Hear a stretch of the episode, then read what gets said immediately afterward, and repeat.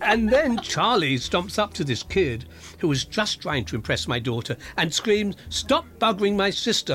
Oh, learn some choice words from Dad, eh? Uh, people who swear are statistically better adjusted. You're damn right.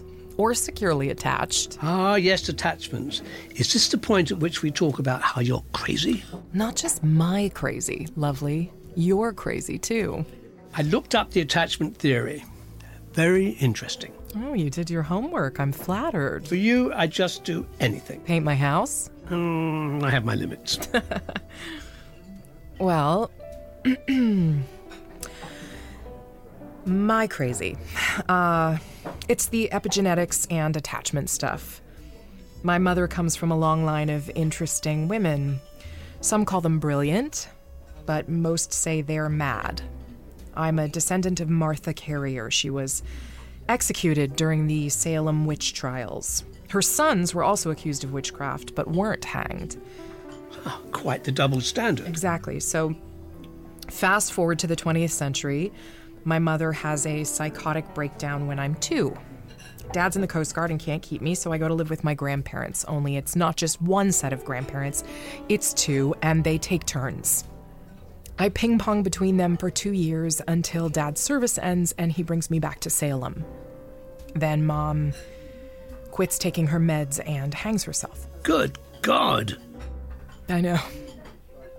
It's a um, really bad movie plot.